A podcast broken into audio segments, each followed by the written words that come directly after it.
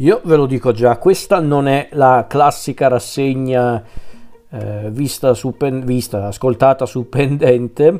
non è una rassegna, diciamo che è piuttosto una mini rubrica che voglio pro- provare, anzi credo che ci riuscirò perché l'idea alla base è anche di, di far tutto eh, al momento, buona la prima, come si dice in questi casi. Questa mini rubrica quindi vuole essere appunto una sorta di viaggio nel, nel viale dei ricordi da parte del sottoscritto, parlando ovviamente di un di una produzione, di una, di una lunga produzione, eh, di una nota, più che nota casa di produzione americana, produzione intendo dire storia produttiva, di una nota casa di produzione americana che oggi purtroppo è diventata più famigerata che nota, almeno per me. E chiariamoci, non voglio fare una, come dicevo prima, una rassegna dedicata ad ogni singolo titolo di questa casa di produzione. Diciamo che voglio più che tutto raccontare la mia personale esperienza con questa casa di produzione da quando ero bambino ad oggi, parlando di alcuni dei suoi film, non di tutti, ma di quelli che nel bene ma anche nel male mi hanno lasciato qualcosa. Perché chiariamoci, non tutti i film di cui parlerò in questa mini rubrica saranno eh, grandi film, film eccezionali, no. Alcuni sono anche abbastanza discutibili, ma ripeto, alcuni di questi film non è che vengono nominati in questa mini rubrica per il, il, loro, il loro, grande valore artistico, cinematografico, ma diciamo più per un discorso affettivo, ma nel senso per, per parlare proprio di come nel bene e nel male questi film mi hanno anche cresciuto, anche quelli diciamo mediocri se non peggio. E quindi iniziamo, iniziamo quindi a parlare di questi ricordi disneyani e quindi per chi non l'avesse ancora capito questa è una rubrica dedicata appunto alla mia esperienza personale con la Disney come spettatore si intende. E quindi cominciamo dal principio con il mio primissimo film Disney in assoluto, quantomeno il mio primissimo film Disney al cinema, perché chiaramente non posso ricordare così bene il primissimo film visto probabilmente a casa tramite videocassetta, però questo sicuramente è il mio primo film Disney al cinema, addirittura il mio primo film in assoluto al cinema, ma come per me, come per tanti altri miei coetanei, ci mancherebbe, perché era il 1994, e quindi parliamo del Re Leone.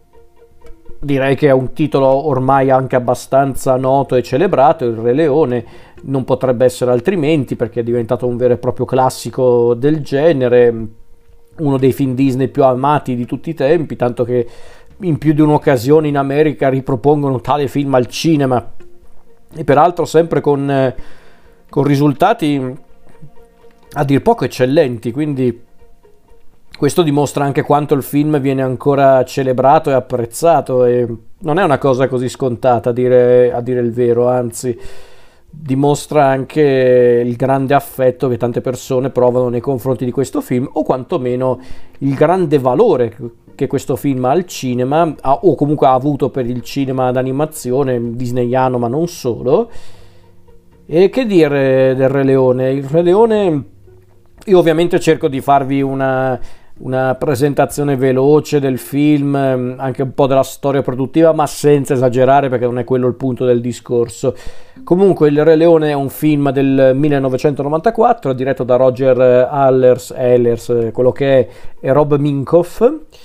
che è stato appunto prodotto dalla Walt Disney e distribuito nei cinema dalla Walt Disney. È, se non ricordo male, il 32esimo classico Disney ed è uno di quei classici Disney che fa parte del, del, diciamo, del momento più cruciale della Disney, ovvero il cosiddetto rinascimento disneyano, ovvero quel periodo in cui la Disney riuscì a risollevarsi da non poche delusioni sia al botteghino, eh, ma anche proprio perché c'era una gestione alquanto pessima dietro le quinte della casa di produzione.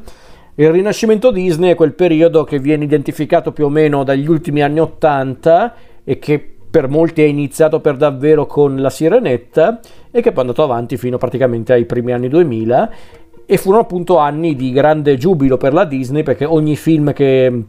veniva presentato al cinema aveva un che di classico ma anche qualcosa di nuovo, accontentava tutti, tutti i tipi di spettatori ma anche la, la critica in generale gli addetti ai lavori e ancora oggi vengono considerati dei grandi classici del cinema d'animazione. Il Re Leone addirittura è un caso ancora più particolare perché questo film ehm, è stato davvero celebrato più, più e più volte da tantissime persone, da grandi e piccini per via di tante cose, per via di certe somiglianze che la storia aveva con il, ehm, il, il lavoro teatrale di Shakespeare, l'opera teatrale di Shakespeare, l'Amleto. Qualche, qualche, volta si è scatenata anche qualche polemica con il Re Leone a causa di alcune somiglianze, secondo me un po' anche relative con l'opera di Osamu Tezuka Kimba il Leone Bianco, anche se onestamente io avendo letto il il fumetto di Tezuka non è che poi noto tantissimi elementi comuni, giusto magari qualche elemento di trama simile, ma alla fin fine Kimba il Leone Bianco è un po' più simile a Bambi, onestamente, che a, al Re Leone. Non posso dire nulla sulla serie animata di Kimba, magari è lì che ci sono delle somiglianze, però non lo so. Comunque, si era scatenata anche quella polemica riguardo Kimba Leone Bianco e sul fatto che il Re Leone probabilmente è un grande plagio a Kimba il Leone Bianco, ma alla fin fine è rilevante. Comunque sia,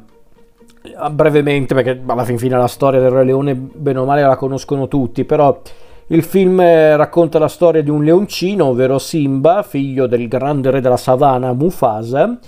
e che quindi deve prepararsi a prendere il posto del padre quando appunto il padre non, non sarà più re o non sarà più in vita, a dirla tutta. Ma c'è un problema perché infatti il fratello di Mufasa, lo zio di Simba, ovvero Scar, vuole il, il, il, stavo per dire il trono, diciamo, vuole essere il re della savana e quindi Scar ordisce un piano a dir poco crudele con la complicità delle, delle iene della savana per eh, uccidere Mufasa e Simba e diventare re. Il piano riesce a metà perché eh, Scar riesce ad uccidere Mufasa ma Simba invece per diverse circostanze riesce a scappare, non sapendo ovviamente che è stato Scar ad uccidere il padre, e si allontana dalle terre del branco, ovvero il regno di Mufasa, e si isola appunto dal, dal, suo regno perché si addirittura crede di essere il responsabile della morte di Mufasa, e poi appunto invece crescendo Simba dovrà poi confrontarsi con le responsabilità da cui è scappato e dovrà poi confrontarsi con Scar. E qui ovviamente mi fermo, però ripeto, credo che bene o male tutti abbiano visto il Re Leone almeno una volta nella vita, se non l'avete mai fatto fatelo perché è comunque un film davvero notevole. Ma adesso vorrei parlare della, del mio rapporto con questo film eh, questo film davvero speciale per me come per tanti altri miei coetanei come dicevo prima è un film speciale anche per la Disney stessa perché innanzitutto è uno dei pochissimi, o perlomeno all'epoca era forse l'unico classico Disney nato dal nulla su certi aspetti, perché bene o male tutti i classici Disney visti fino a quel momento erano comunque dei derivati di fiabe, libri, racconti, c'era comunque una base non originale e la Disney creava la sua versione di quella base. In questo caso no, ci sono sicuramente dei riferimenti all'Amleto di Shakespeare, ehm, si vedono questi riferimenti, ma di fatto non è che il Re Leone è basato sull'Amleto di Shakespeare, è proprio una storia a sé. Eh, poi ovviamente mm, i realizzatori della serie dissero anche che si erano un po' ispirati alle storie di Mosè e altre storie della Bibbia, sicuramente anche lì non mancano dei riferimenti abbastanza eloquenti, ma al di là di quello comunque è un film che ha fatto anche... Eh, ha fatto tanto scalpore, ha suscitato così tanto entusiasmo nel pubblico perché è un film anche realizzato magnificamente, l'animazione ancora oggi è a dir poco splendida, per le musiche del film che si sono guadagnate il premio Oscar, che peraltro era un po' una tendenza di allora che i classici Disney si portassero a casa almeno due premi Oscar, ovvero quelli della colonna sonora della musica, della canzone, scusate, della canzone originale. In questo caso le musiche, quelle mm, d'accompagnamento, erano di Hans Zimmer, eh, alcune delle migliori composizioni che Zimmer ha fatto nella sua carriera sono tutte nel Re Leone, secondo me, mentre le canzoni furono scritte da Elton John, sì, quella Elton John, e il paroliere Tim Rice. E di fatto questa è la presentazione tecnica del, del film. E ragazzi, io mi ricordo più o meno bene quando ero andato a vedere il film al cinema, perché qui poi mi prenderebbero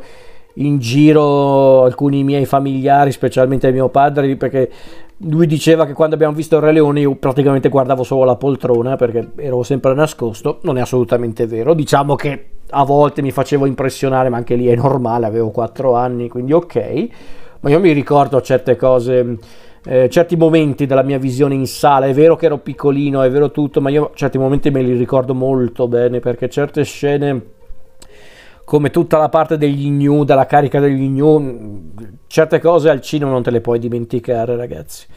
Non, non, non le puoi dimenticare, non è fisicamente possibile. Poi chiaramente quando poi recuperammo il film eh, in videocassetta, beh, è inutile dire che ovviamente lo guardai più e più volte e per anni lo guardai più e più volte. Forse ce l'abbiamo ancora qua a casa da qualche parte perché l'ho tenuta non tanto perché sono un tale nostalgico da, da sentire la mancanza delle videocassette, proprio per niente, onestamente. Io su certe cose della nostra contemporaneità sono molto critico, ma non sono talmente nostalgico da dire che belli i tempi delle videocassette. No, le videocassette erano delle ciofeche impressionanti. Però tengo quella del Re Leone non tanto per un. Um, un ricordo affettivo, ma perché mh, avendo il, il, primissimo DVD che avevano realizzato del Re Leone, per non mi ricordo quale motivo, un, credo proprio per dei problemi tecnici,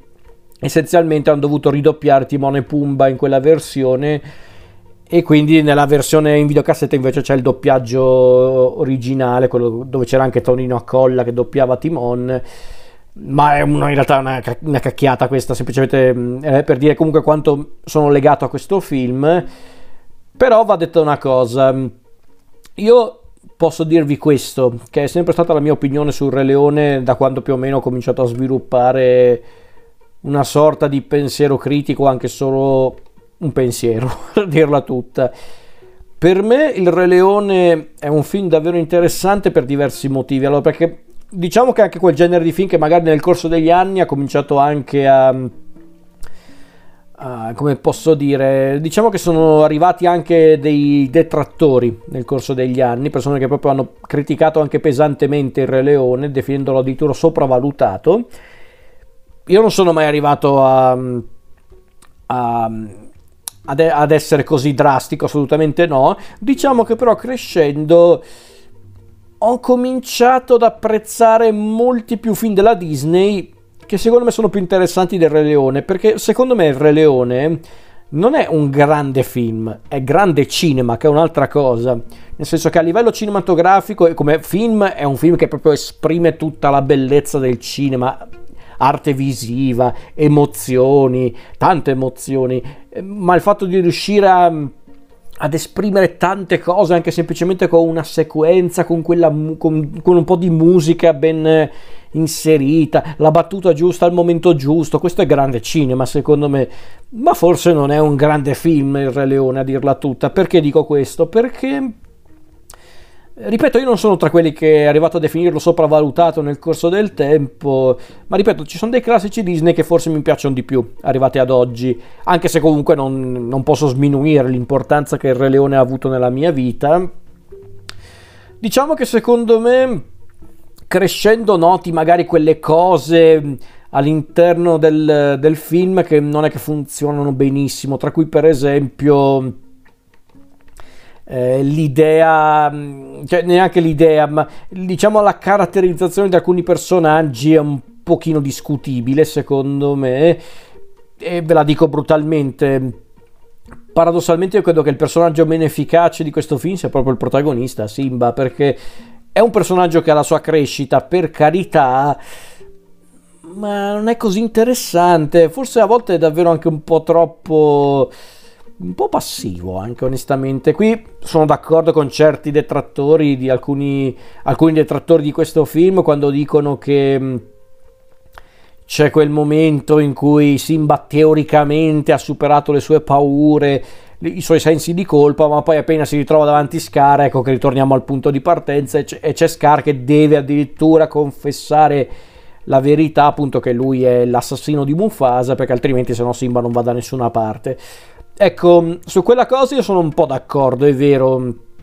è un film che non sempre brilla per la scrittura su quelle cose. E qualcuno qui potrebbe arrivare a fare lo splendido e dire ma come? È un film d'animazione? È scritto? Sì ragazzi è un film è ovvio che è scritto. Eh, siate anche voi un po' seri onestamente. Fatto sta che appunto certe cose eh, non funzionano benissimo secondo me perché appunto il protagonista è quello che il, eh, ci sono alcuni momenti non proprio brillanti o completamente efficaci all'interno del film, altri invece splendidi perché ci sono certe sequenze di questo film che sono arte e non sto scherzando, arte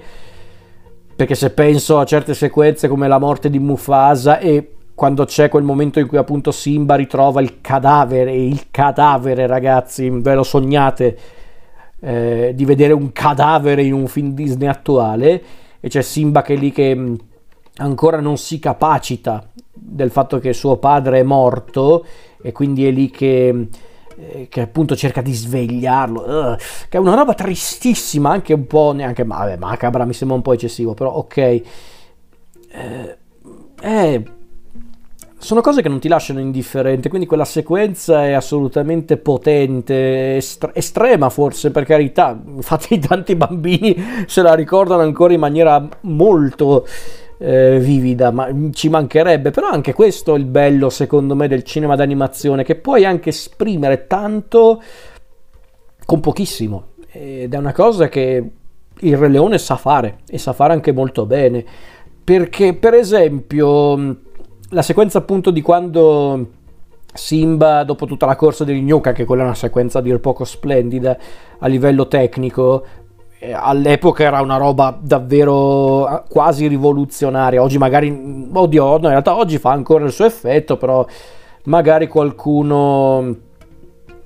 eh, potrebbe trovarlo meno sconvolgente di allora, per carità, lì c'è sempre comunque il salto generazionale, non si può dire di no, ma in realtà sull'aspetto dell'animazione mm, il Re Leone tiene ancora botta, secondo me.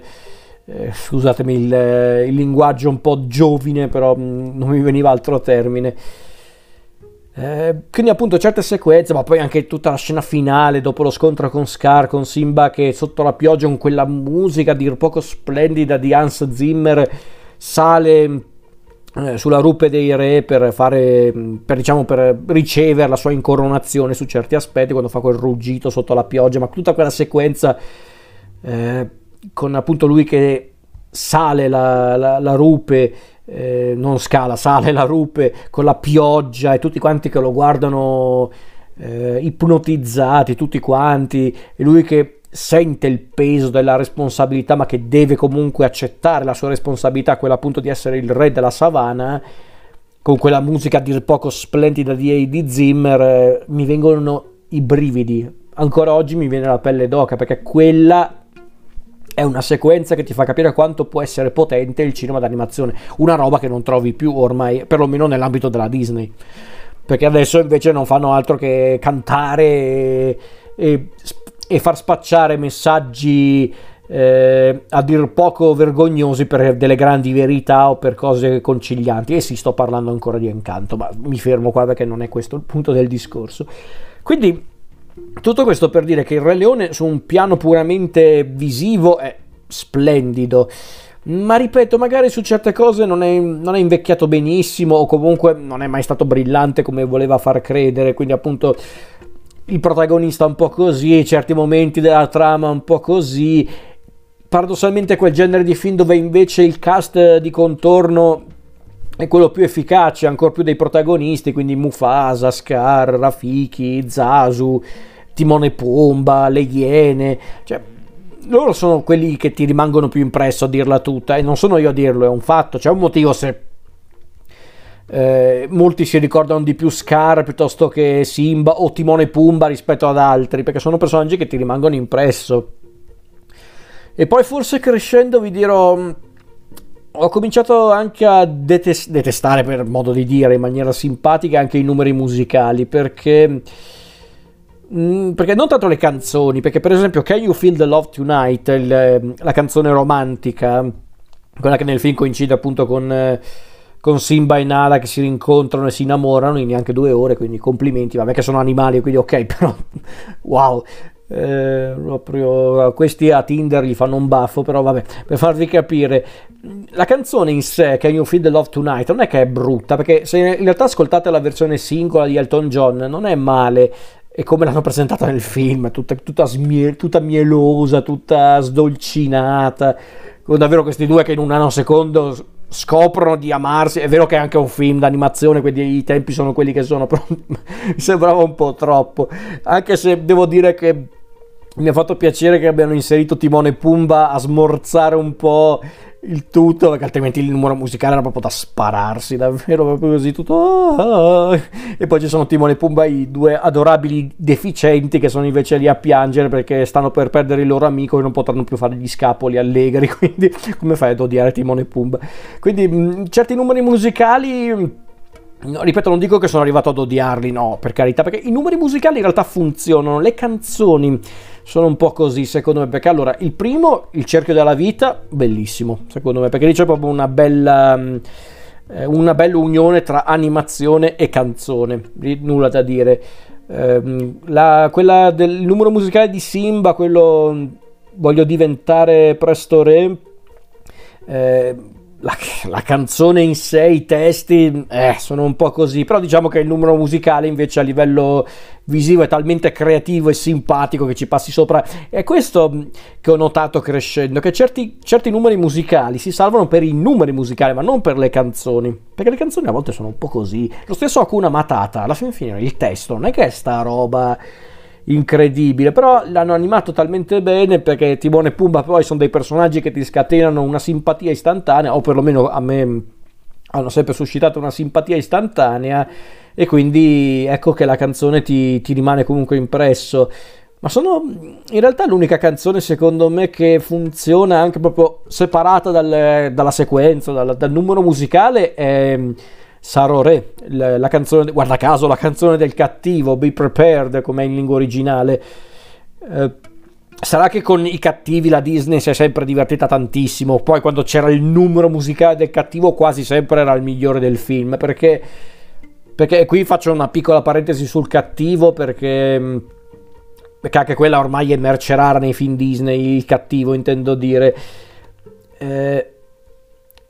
perché non ci sono più i cattivi nei film Disney? Perché Scar, anche qui, non è forse il cattivo Disney che mi è rimasto più impresso, però ecco, nel senso, mettete così, è così che si mettono i cattivi nei film, in modo molto interessante, convincente, e dove il cattivo è davvero cattivo, non è semplicemente quello che viene bistrattato e che quindi diventa cattivo, no, è semplicemente cattivo e basta sono anche film, ragazzi, sono anche racconti, è narrativa, si può anche giocare con la semplicità. E, e, quindi il numero musicale del cattivo solitamente nei classici Disney era la parte migliore perché i cattivi solitamente, essendo appunto i cattivi, erano quelli che si sbizzarrivano di più perché a, a conti fatti erano quasi sempre loro il motore della trama. Nel, nell'epoca del rinascimento disneyano per davvero perché Scar è colui che dà inizio a tutta la storia, a dire il vero ma si possono trovare tanti esempi anche in altri film del Rinascimento disneyano, La Sirenetta, eh, Il Gobbo di Notre Dame, eh, Aladdin. In questi film, se ci fate caso, è il cattivo che dà inizio alla storia, perché altrimenti senza il cattivo non esisterebbe la storia. E quindi il, il, il numero musicale Sarò Re, Be Prepared, ehm, è molto efficace, eh, anche a modo suo creativo nella maniera più crudele possibile, perché c'è quella sequenza con le iene che marciano col passo dell'oca, manco fossero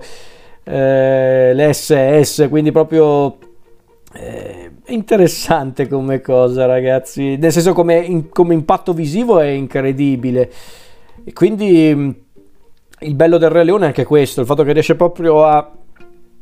a sfruttare il, il grande potere dell'animazione, del cartone animato e riesce ad essere per questo memorabile, senza essere necessariamente un capolavoro. Secondo me non è un capolavoro il Re Leone, a dirla tutta è un film che sicuramente ha segnato un'epoca, quello non, non lo possiamo negare per carità, però è comunque interessante. Anche l'idea comunque di adattare un, una tragedia shakespeariana come l'Amleto, ovviamente adattandola anche a un pubblico più variegato, tra cui anche bambini, era una cosa anche abbastanza, non dico temeraria, ma comunque una roba che oggi te la sogni, ripeto. Ti fa capire quanto su certi aspetti la Disney sia diventata davvero una, una casa di produzione troppo eh, vigliacca su tante cose, che non tanto perché è cambiata, in realtà quello posso anche accettarlo, anzi, ma mm, il problema è che quel, questo, questo, cambiamento non ha comportato effetti positivi, secondo me. E, e francamente, poi appunto. Eh, non è che poi posso aggiungere molto. In realtà, io il Re Leone l'ho visto più e più volte nel corso degli anni. Perché comunque era un film a cui sono. Era, è tuttora un film a cui sono molto legato. E rimarrò legato a vita a questo film. Perché ripeto, è stato il mio primissimo film in sala. Anche per eh, tanti motivi non posso fingere che il Re Leone non abbia avuto un grande peso eh, nella mia vita. Eh, francamente è un film che mi, davvero, mi, aveva davvero colpito da bambino, ma un po' tutti quanti i miei coetanei. Poi figuriamoci, negli anni 90 era iniziata anche un'altra piaga del, del, della storia produttiva della Disney, ovvero i seguiti in videocassetta eh, se, se, qualcuno che sta ascoltando il podcast non sa di cosa sto parlando, vi invidio. Vi basti sapere che però negli anni 90 avevano cercato, quelli della Disney intendo dire, di espandersi con eh, il mercato del, anche dell'home video, appunto delle, delle videocassette, perché era appunto un, eh, un, mercato molto importante, era diventato un mercato molto anche remunerativo, anche perché comunque era un mercato che aveva anche salvato alcuni film. Non si può negare che c'erano dei film che magari al cinema erano andati proprio maluccio. E invece, grazie a, magari al passaparola e appunto alle videocassette, al videonoleggio, improvvisamente erano diventati dei film molto più chiacchierati, molto più anche apprezzati. Se penso, eh, se penso appunto anche a certi film che che oggi vengono considerati dei film di culto, quasi dei classici. Pensate a Fight Club, per esempio. Fight Club non fu un grande successo al cinema, poi grazie al mercato dell'home video invece è stato rivalutato e oggi è diventato un film di culto. E quindi in quegli anni lì appunto c'erano anche i seguiti fatti per l'home video da parte della Disney, che ovviamente erano fatti con due soldi rispetto alle produzioni cinematografiche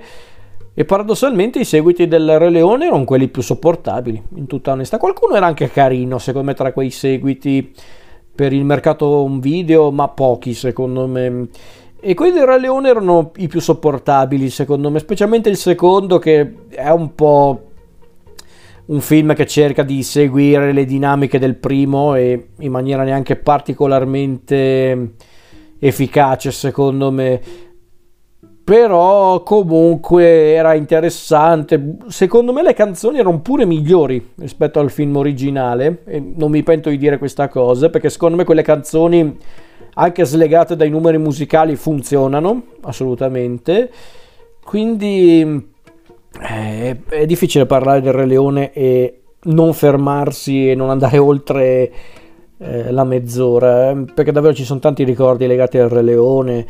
ma in realtà come dicevo non è neanche uno dei film che poi ho mm, continuato a guardare crescendo perché magari riscoprendo anche tanti altri film della Disney ho cominciato a mm, neanche a rivalutare ma comunque ho apprezzato molti più classici della Disney rispetto al Re Leone. In tutta onestà il Re Leone a un certo punto era mm, era diventato un film a cui ero appunto legato, molto importante per quanto riguarda la mia vita, ma che forse non era così eh, eccezionale come lo ricordavo, in tutta onestà. Quindi sarà quello, immagino. Ma in realtà non è neanche questo, ripeto, semplicemente crescendo i gusti erano un po' cambiati. Ho notato quei, chiamiamoli difetti, comunque quelli che per me erano difetti che erano un po' più evidenti a un occhio adulto, ma nonostante ciò comunque continuo ad apprezzare il film per tutto quello che mi ha lasciato, per la sua grande potenza cinematografica. E anche perché su certi aspetti il Re Leone è stato anche uno spartiacque anche nel rinascimento disneyano, perché in realtà subito dopo il Re Leone la Disney, nel, appunto nel pieno del rinascimento disneyano, ha cercato pure di sperimentare con i film cercando di fare anche dei film, non dico necessariamente più adulti, ma comunque un po' più temerari, basti pensare al Gobbo in Notre Dame, a modo suo anche Pocahontas oppure Mulan eh, e Tarzan, alla base intendo dire temerari, ma non riuscendoci fino in fondo. Perché a volte magari non funzionavano perché i personaggi non funzionavano oppure a volte cercavano di, eh, di riproporre le dinamiche tipiche di un classico Disney in un film che però non poteva contenere quegli aspetti. E uno su tutti tra questi film che hanno appunto subito questo processo c'è sicuramente il Gobbo in Notre Dame un film molto cupo molto drammatico e che funziona proprio per questo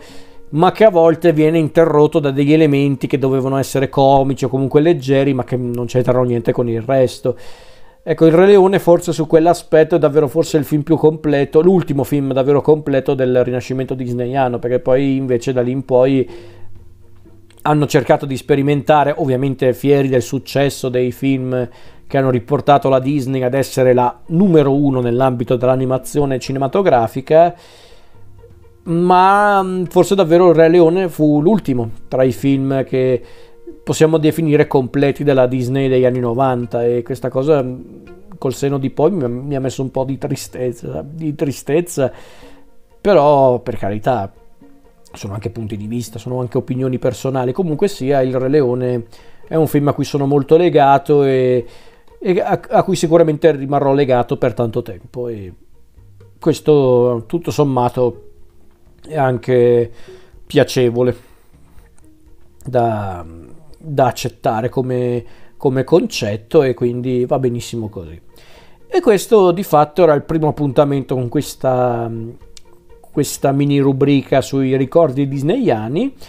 Come avevo già accennato un po' prima, ma forse non mi ero spiegato bene, questa non è una rassegna, non è quindi una, una rassegna interessata ad analizzare ogni singolo titolo della produzione disneyana, quantomeno dei classici, ma del mio percorso con i classici Disney, quindi non c'è una ehm, una struttura cronologica in base all'anno di produzione del film. Non è che ho iniziato con Re Leone, adesso parlerò di Pocahontas e così via. No, io parlo della mia esperienza personale con questi classici e quindi al prossimo giro non parlerò di un film successivo a Re Leone, ma bensì antecedente, un film a cui peraltro sono molto legato. E quindi direi che è tutto finora. Se siete interessati, preparatevi perché Domani alla stessa ora, allo stesso posto, ci sarà un altro ricordo disneyano.